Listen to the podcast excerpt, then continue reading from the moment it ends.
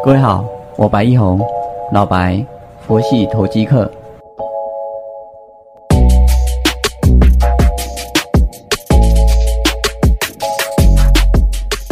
各位好，感谢你的再次收听，我是老白，佛系投机客。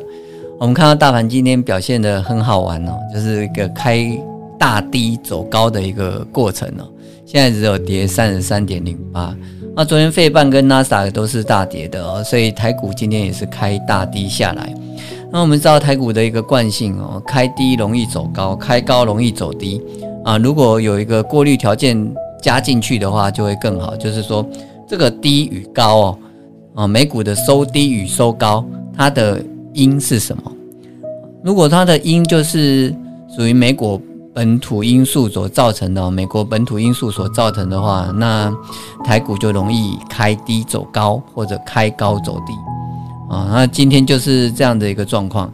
美国昨天的一个收低，当然跟鲍尔在非正式的一个谈话上面说，嗯，这个美债十年期公债直利率的一个陡升啊，目前暂不会做特别的一个阴影啊所造成。这会引发市场的一些资金的一个揣测啊，然后做一些流流动的一个配置啊。当然，这个对于涨多的美股来讲，它就有一个收呃收低的一个压力啊，都因为短线的一个获利调节的卖压就会出来。所以我们看到连刀琼斯啊，这个算是相对比较强的一个指数呢。嗯，在美国相对比较强的指数，它也是收低下来。啊，那对台湾来讲呢，最近的一个修正的压力是有的。那我们如果拿技术面出来看的时候，这个也是第等于第三次来测月线哦。那以我个人的一个均线的一个回测，嗯，结论来讲的话，就是第三次往往都会守不住啊，叫事不过三，所以这边也回下来。那回下来就要去找季线呢，一次一条线的概念。那回去找季线的时候，就就是有两种模式啊，一个就是原地等等季线上扬上来，另外一个就是再修正回去啊，再去往下来修正。那我们看到现在季线的位置大概就是在那个一万五千两百到五万五千三百这个区间呢，啊，那这个以现在。一万八千多点来讲，还有五百点的空间。但我个人认为，这五百点的空间不会有特别的一个大跌来去修正，嗯，会是一个比较缓步啊往下走，就叫缓跌啊，等季线上扬上来。所以我预计大概是在一万五千五这个附近来去做交汇。以短线上来讲啊，台积联电的一个修正的幅度也是相对已经。呃，满足了啦，所以在如果个股上面来讲，你有台积有联电的，那你就抱着没有问题啊，参与除权息都可以。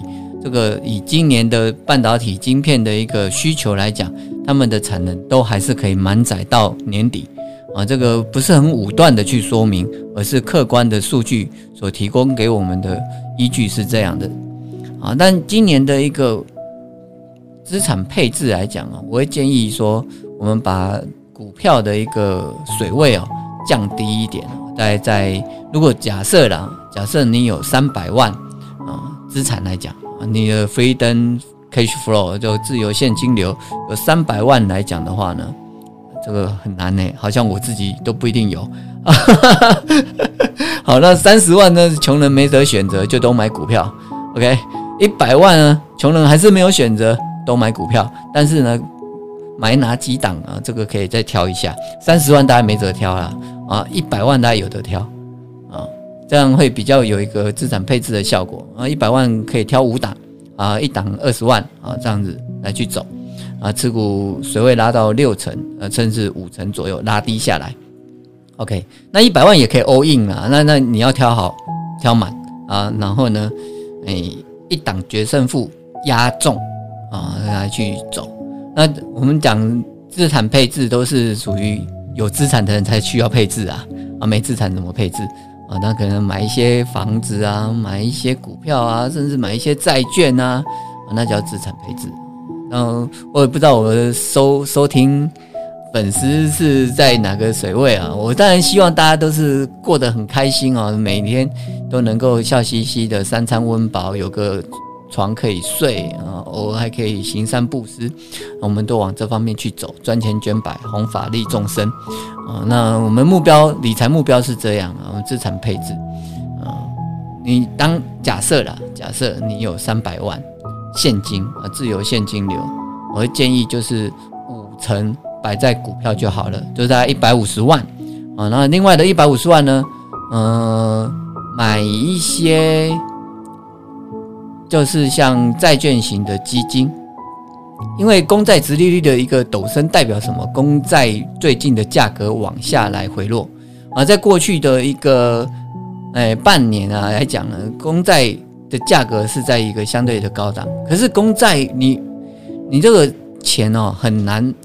去买到啊，因为它一个基数可能就是一百万、两百万起跳的哦，啊，那而且是美国公债的话，但是公债的 ETF 的话可以去考虑，也就是说，什么时候买东西啊？我们是不是要等打折的时候再买？啊，那所以呢，价格有回落下来啊，它就是我们的标的了，那我们就去把它买进嘛，就比照买包包办理啊，啊，包包是炫耀财啊，那。你做了很多的功课，这个是经典款，这个是虎皮、浪皮什么皮的都可以啊。那我们建议还是不要伤害动物了哈。我们是佛系，OK。那还是需要有的时候，我们就不一定新款就先买进啊。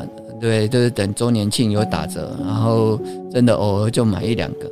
好，那股票类似这样概念啊，你资产一样是逢低买进啊。啊，就是拉回下来找买一点啊，那拉回下来就是拉回测抹均，拉回测前低，拉回二分之一啊，这些都是我们比较好切入的点啊。追高你的胜率大概就三成啊，追高的胜率三成，那能够满足整个的报酬率，你还要再配合什么资金控制啊？就是要有顺势加码的一个伸缩自如的加减码的一个节奏。好，这是比较。大的一个故事，我们讲简单一点的一个资产配置。你一百五十万摆摆现金留着，留着等什么？等暴跌，等暴跌的时候再做加码啊。譬如说像今天的台积电啊，低阶，就可能就是蛮好的一个选项啊。当天的一个价差就一万多块。当然我今天早盘的时候也有去做低阶台积电的一个这个动作，只是我挂的价位比较低啊，挂六七八。啊，对啊，不是啊，四五六七啊，五六七五百六十七块，是六七八，那六六七八就创新高了。我挂五百六十七，就我在最低还五五百五百八十几嘛，对，就没有到。好，那现在涨上来又到六百多。呃，台积的一个价值哦，大概在这个价位附近啊，后面呢能够再更高更广，那就看。它的一个订单的一个利润率啊，能不能够有更好的一个发挥？而联电呢，也跌到了一个价值浮现的一个价位了啊，五十块以下，在四十五块这之间呢，来去做承接，相对也是蛮安全的啊。那你想说，我这些都已经是比较。有点涨幅的，有是又没有什么低基期的个股来去做选择，最好是低基期又高配息啊。那这个就下礼拜我们来去讨论一下啊。啊，低基期高配息，那它是不是填息的机会高？尤其呢，你股价在基期相对低的位置，呃，它又高配息，是代表什么？它的值利率高啊。啊，最近最最好的一个代表性就是中钢构。啊，中钢构的配息其实都还蛮稳定的，而且填息都能够填，然后再加上现最近的一个钢材都有报价都在往上来调嘛，对不对？啊，这都是它的一个相对利利基点啊。同时呢，它还没有两根一字形往上来涨的过程之前呢，它是属于叫做股价低基期。可是这涨了二十 percent 上来了，那股价还是低基期吗？啊，这个就当然就不是啊。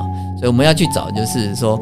看有没有哪些个股，它是属于股价还没发动，那今年配息是相对在高档位置啊，这个我们航运股可能就会排除掉了。为什么？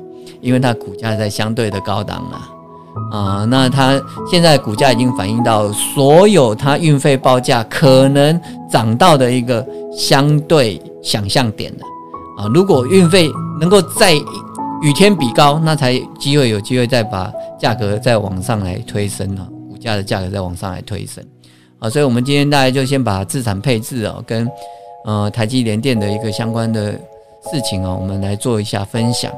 剩下我们就下礼拜。啊，感谢你的收听，谢谢。